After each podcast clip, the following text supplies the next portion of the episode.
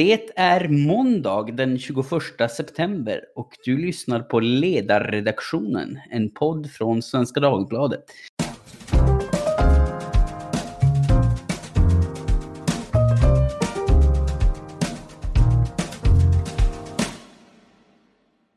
Jag heter Jesper Sandström och nu ska vi prata om det som verkar vara på allas läppar.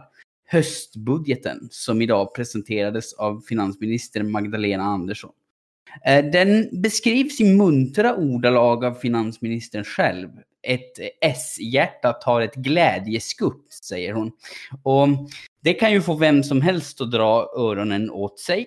Men oavsett vad man tycker om innehållet så får man nog instämma i påståendena om att budgeten är historisk. Göran Eriksson, som bevakar svensk politik i Svenska Dagbladet, uttrycker det så här. Citat. Jag har bevakat politik länge och har aldrig sett en budget som ens varit i närheten av den här eh, omfattningen av ut, utgiftsökningar och skattesänkningar.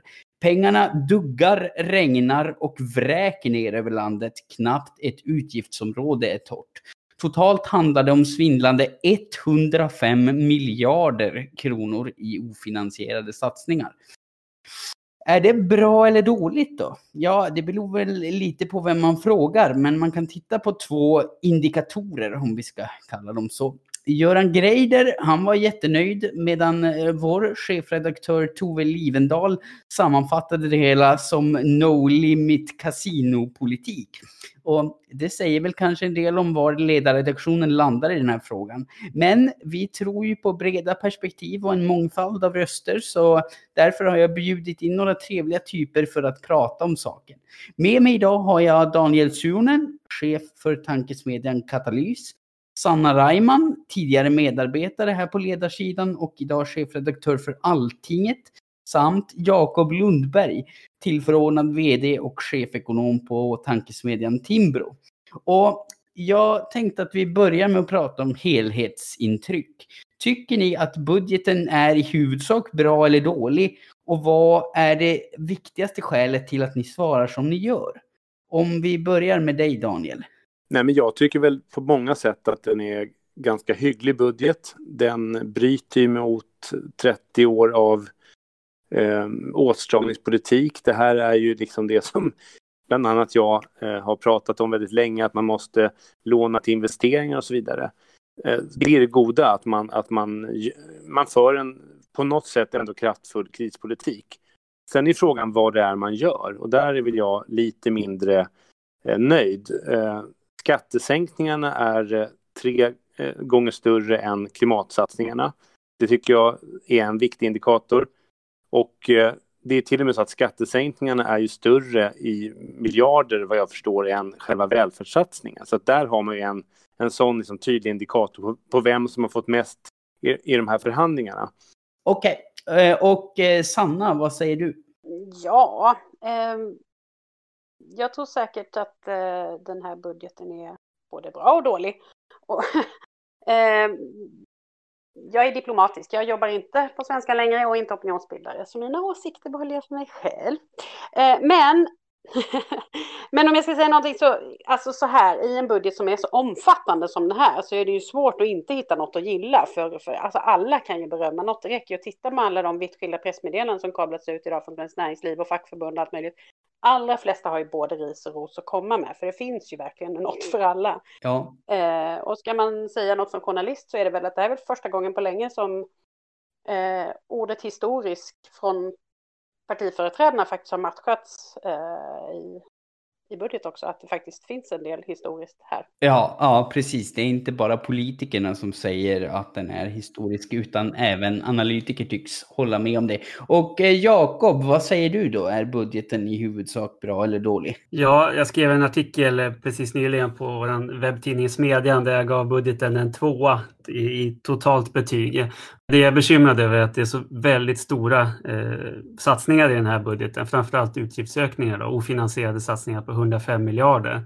Och det är klart att jag är nationalekonom och läroboken säger ju att man ska satsa i lågkonjunktur för att hålla upp efterfrågan. Eh, men sen ska man ju rulla tillbaks de här satsningarna också. Det vet vi att rent politiskt så är det ofta svårt att dra ner på utgifterna när man väl har dragit upp dem. Mm. Så till exempel att man har höjt a-kassan, det, det, det vet vi från forskning att det, det leder på, på sikt till en högre arbetslöshet. För det, det blir mer lönsamt så att, säga, att, att vara arbetslös. Man anstränger sig inte lika mycket för att komma tillbaka in i jobb.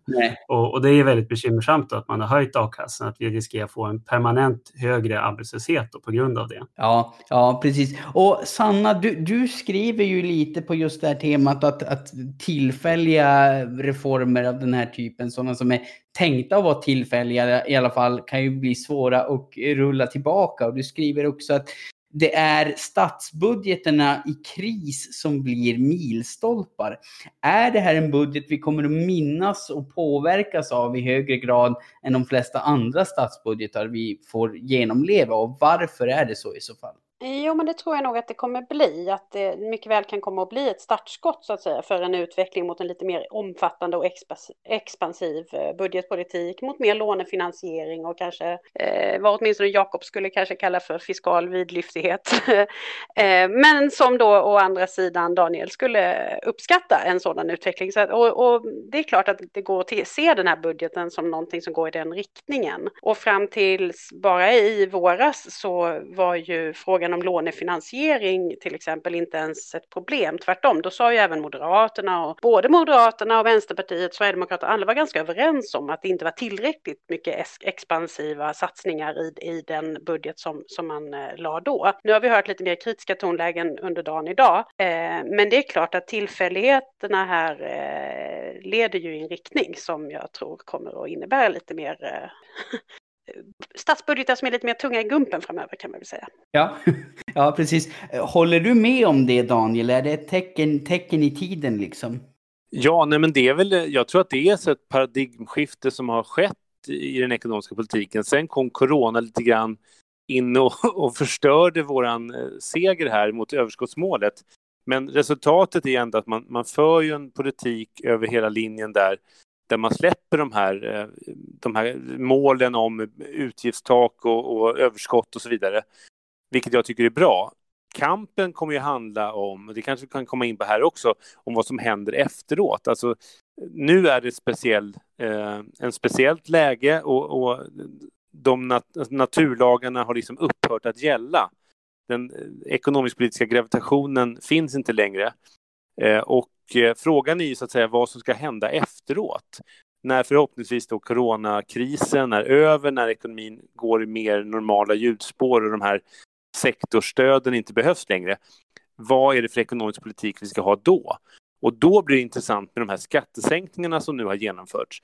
Alltså om de är tillfälliga, är de tillfälliga är det en sak, men är de permanenta, blir de permanentade hur ska man betala för välfärdsstaten? Och där blir det intressant då med motsättningen då med mellan spara i ladorna-linjen i Magdalena Anderssons retorik och att gasa oss ur krisen-retoriken. Och vad säger Moderaterna och det här, så att säga, Kristdemokraterna, eh, Moderaterna och kanske också med påhäng av Sverigedemokraterna. Vad är deras linje där? Kan 2022 års val bli en strid om välfärdsstaten där också alternativet är att, att inte återgå på kort sikt till budgetbalans, ja då kan ju det bli en, en höger-vänster-strid som vi inte har sett på länge. Ja, ja det, det, låter, det låter lite som att du ser fram emot att de här lagarna och begränsningarna ska vara, fortsätta vara upphävda för en lite längre tid. Eh, tolkar jag dig rätt om jag tolkar det så? Ja, nej, men jag tycker inte man ska slösa skattepengar på onödiga saker, men vi står ju liksom i ett läge där vi har en klimatkris och där vi har en äldre, en äldre kris. Och de två sakerna är ju under en specifik period. Och om man då säger att man har sparat i ladorna, jag, jag, gillar egentligen inte den retoriken för det är inte riktigt så det funkar. Men om man kör den retoriken, då är det ju för de kommande åren de pengarna ska användas, det utrymmet. Och det utrymmet kommer antagligen, om man vill behålla en, en bra välfärdsstat, som också kanske innebär också att man förstärker vissa delar, ja då måste man från statsmakten och från det offentliga skjuta till pengar till välfärden. Och det måste komma via skatter och det måste komma via eh, en mer expansiv eh, ekonomisk politik. Så att jag tror att striden kommer handla om de kommande åren, om vi ska tillbaks till de gamla budgetreglerna. Och där tror jag att liksom högerpartierna kommer tycka att det ska man. Och frågan är vad som händer i socialdemokratin. Där är jag verkligen helt enig med Daniel. Jag tror också att den striden är, ligger framför oss. För att vi har ju legat mm. på en så att säga lite downhill från vad som tidigare varit en väldigt starka normer ända sedan 90-talskrisen.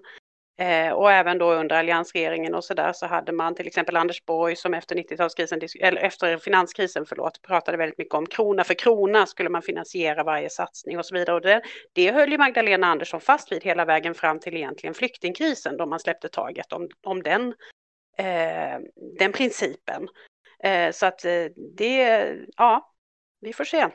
Ja, ja, ja det, det, låter som att det kan bli en intressant strid och det låter lite grann som att båda sidor kanske vädrar morgonluft i just det att ja, det fanns ju något eh, verkligen för alla. Det var lite av en buffébudget det här. Men eh, trots att Magdalena Anderssons hjärta tar glädjeskutt så finns det ju då en del inslag som kan glädja även icke-sossar. Eh, till exempel breda inkomstskattesänkningar och eh, lägre arbetsgivaravgifter för unga. Och de här grejerna som man väl får säga ur ett högerperspektiv är bättre förslag, har de någon förutsättning att väga upp det som är problematiskt i budgeten? Vad säger du om det, Jakob? Ja, alltså om man tittar till övervägande delen så handlar det om utgiftsökningar här, så det är bekymmersamt i sig. Men, eh, och som sagt, mitt övergripande betyg var en tvåa, så jag tycker att eh, det är ändå det som, som är största delen av det. Det handlar om ineffektiva klimatsatsningar, höjd a-kassa som leder till högre arbetslöshet, byggsubventioner som inte ens byggbranschen vill ha. Det finns väldigt mycket konstigheter i den här. Men som sagt, det finns ett par bra skattesänkningar också. Till exempel då det här jobbskatteavdraget riktat till låginkomsttagare som av forskningen kan vi förvänta oss leder till fler i jobb. Då. Att särskilt låginkomsttagare är de som svarar extra starkt på incitament. Det är tråkigt att den är tillfällig, men då får man hoppas att det kommer nästa, att den kommer förlängas då 2024 eh, blir det väl. Mm, mm. Eh, så att det finns en del bra och lite sådana små tekniska ändringar när det gäller uppskovsränta till exempel på, på reavinster på bostadsmarknaden så att man får igång flyttkedjor och så vidare. Så det finns en del bra grejer också. Ja, ja det, det är sånt som Jakob är nöjd med som Timbro-företrädare och Daniel, eh, det är väl inte särskilt ah, eh, oförskämt att anta att du är missnöjd med det givet vad du har sagt under poddens gång. Men om du nu ska vara lite djävulens advokat, kan det finnas någonting gott i det? För du sa när vi pratade inför den här podden att skattesänkningarna är helt effektlösa. Så jag gissar att du inte köper Jakobs argument om att det skulle leda till högre sysselsättning och faktiskt kunna vara bra för ekonomin. Nej, men det är väl klart att om man ska sänka skatterna så är det väl eh, liksom... Jag tror ju personligen att vi de kommande decennierna kommer behöva öka skatteintäkterna till staten.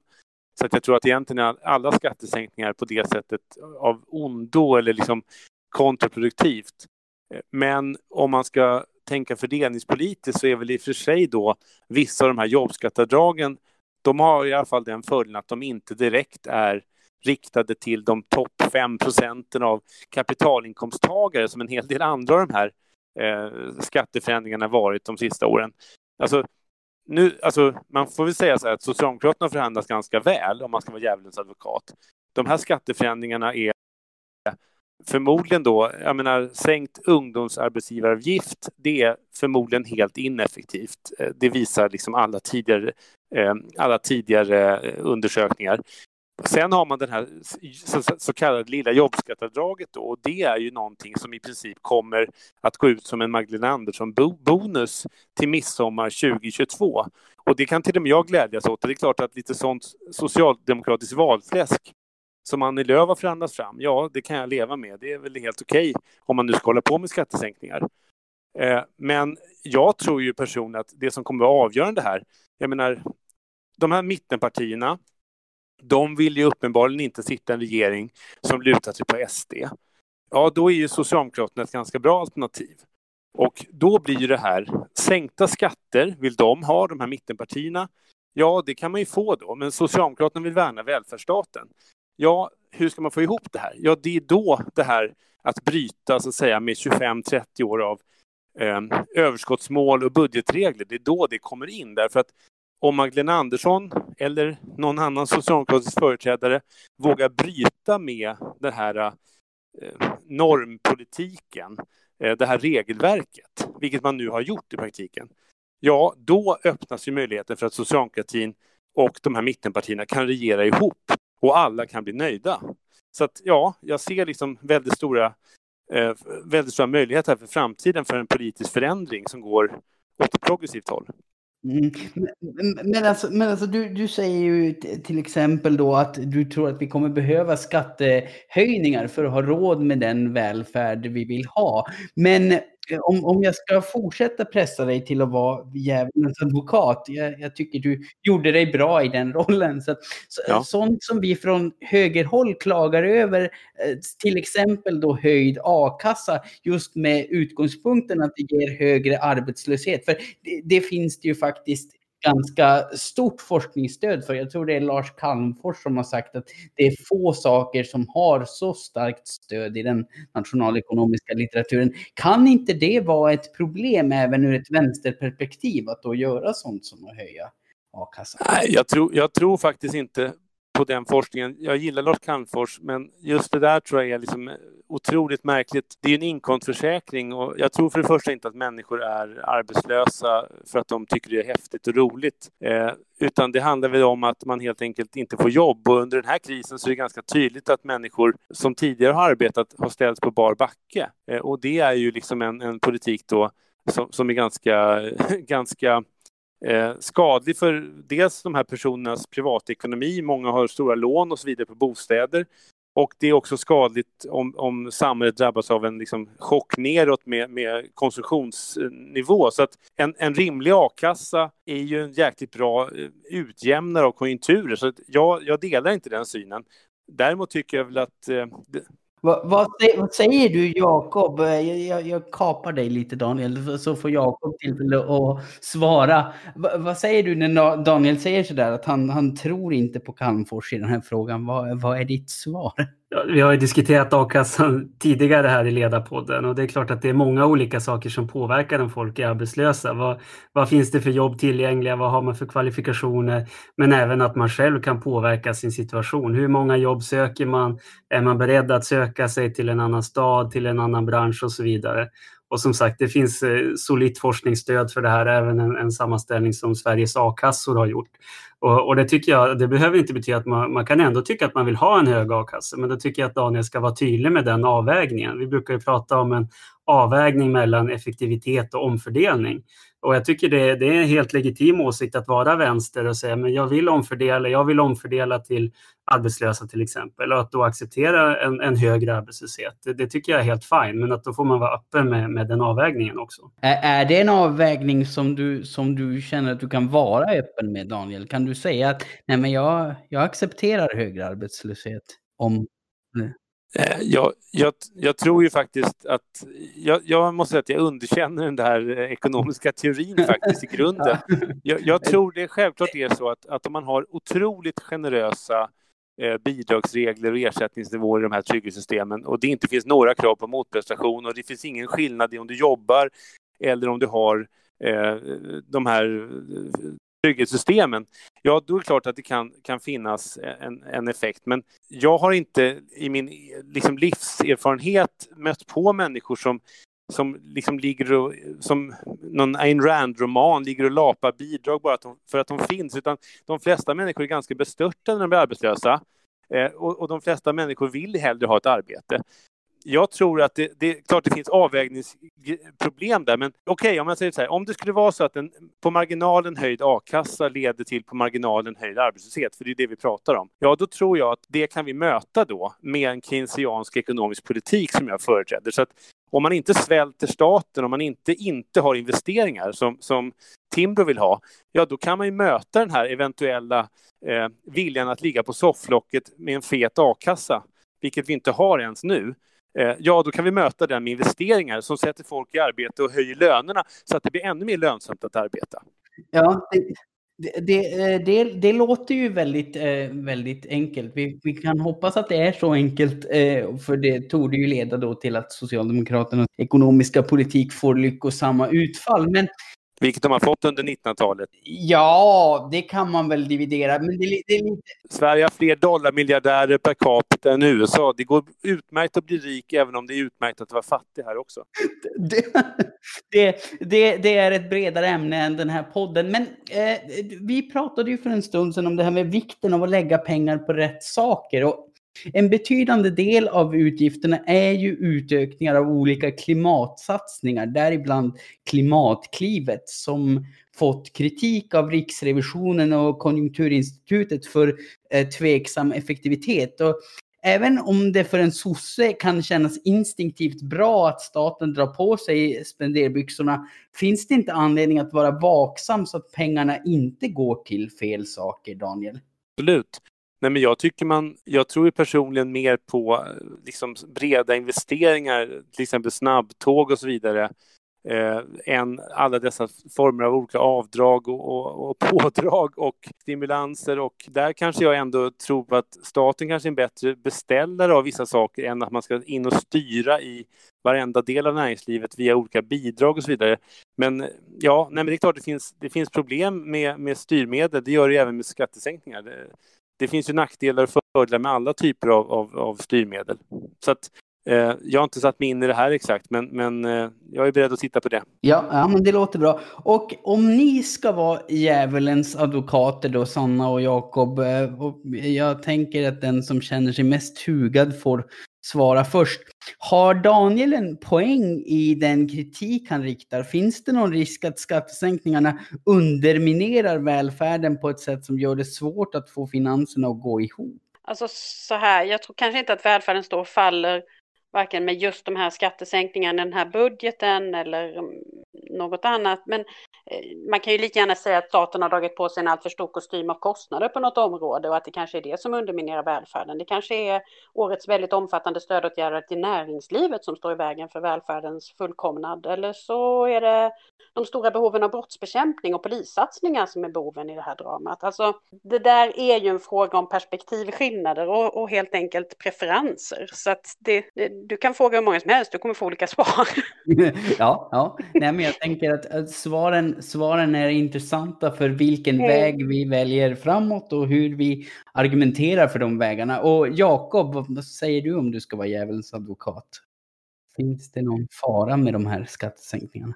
Alltså, det är ju en minoritet av, av de offentliga intäkterna som går till välfärdens verksamheter. Att det mesta går ju till olika typer av transfereringar, då ofta till, till folk som inte jobbar. Och ibland går det till saker som man kan diskutera om hur effektivt eller hur, hur viktigt det är om det handlar om olika subventioner till fritid och kultur eller som sagt sådana här klimatsatsningar eller byggsubventioner eller jordbrukssubventioner. Så det är klart att det finns mycket att skära i innan man kommer till, till vården och skolan. Och det, dessutom kan man ju diskutera, det tycker jag är en diskussion vi måste ha på sikt, kan man få in privat finansiering i det här? Att folk kommer Eh, på, på lite sikt, eh, nu har jag Daniel får kaffet i vrångstrupen här, men på lite sikt att man ska kunna välja själv hur mycket pengar man vill lägga på, på skola eller, eller sjukvård eller sådär. Nu vet vi att man, man vill kunna välja själv vilken skola eller man vill välja vårdcentral.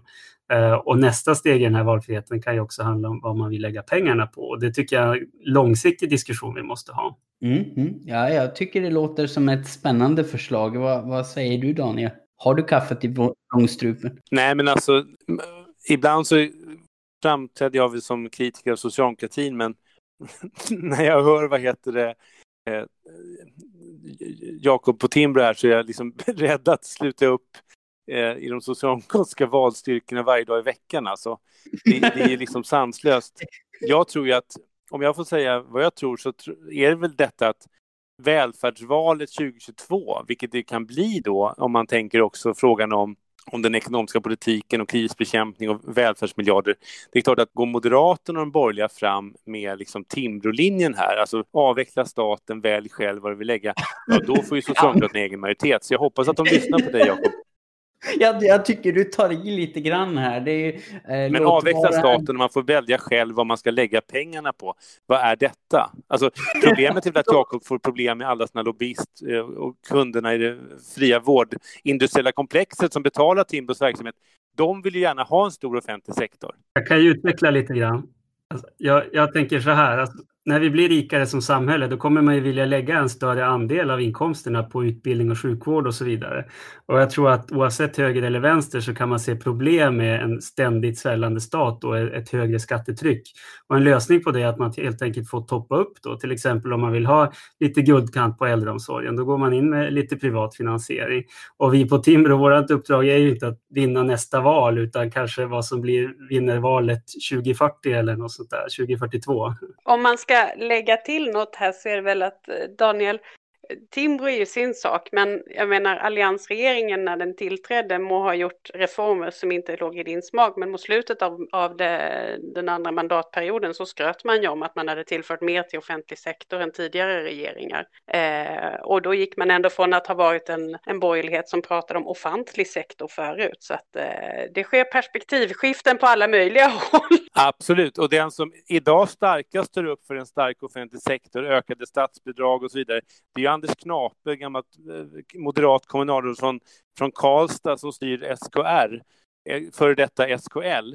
Så det är klart att det finns ju en otrolig liksom kraft i den borgerliga kanten att de här starka kommunalråden och landstingsråden i vad heter det, regionråden i, i moderat-Sverige, de vill inte sitta med kommunalskattehöjningar. Så de är jäkligt positiva till ökade statsbidrag. Men, men jag, jag menar att det här diskussionen om guldkant på tillvaron när vi pratar om brister i den grundläggande servicen i äldreomsorgen, det här är ju liksom en politik för systemskifte. Så jag ser ändå makronivån här. Vi har sänkt skatteuttaget i ekonomin med 6-7 procentenheter sedan millennieskiftet. Det är det som liksom bäddar för en välfärdskris. Jag tror inte, alltså, när man lyssnar på Jakob så låter det som att det var 1983 och vi hade skatteuttag på 60 procent och inga privatiseringar. Det är inte där vi står idag. Vi, vi har sänkt skatterna lite grann, ja, men, men som Jakob påtalar så görs det fortfarande en herrans massa grejer som inte är välfärd. Och det, det, det lär vi väl fortsätta träta om för lång tid framöver. Men jag är ju en varm anhängare av att avrunda glatt och konstruktivt. Man, man ska ju aldrig gå och lägga sig osams som det brukar heta. Och den principen kan nog med fördel tillämpas även i politiska poddar som den här. För att nu är ju det här den budget eh, vi har att leva med och det låter som att den kan ge upphov till lite förnyad höger-vänster-strid och det kanske kan bli intressant och, och leda till intressanta politiska skiftningar. Det vet vi väl inte riktigt än. Eh, men det är den budget vi har, det är den vi får leva med.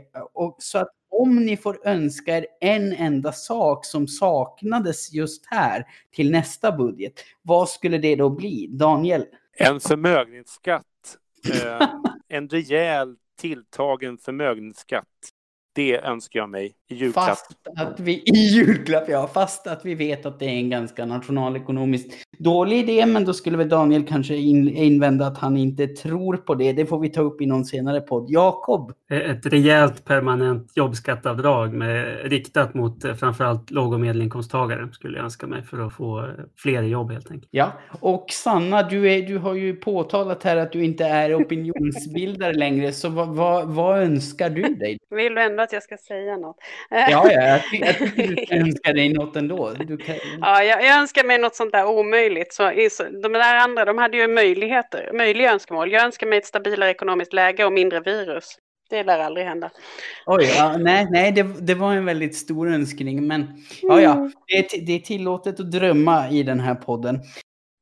Ja, ehm, med det sagt eh, så rundar vi av för dagen och hoppas att ni känner er lite mer införstådda i höstbudgetens fram och baksidor. Eh, stort tack till Sanna Reimann, chefredaktör på Alltinget, Daniel Suonen, chef för tankesmedjan Katalys och Jakob Lundberg, tillförordnad VD och chefekonom på tankesmedjan Timbro. Tack för att ni har lyssnat och hör gärna av er med tips och reflektioner till ledarsidan svd.se.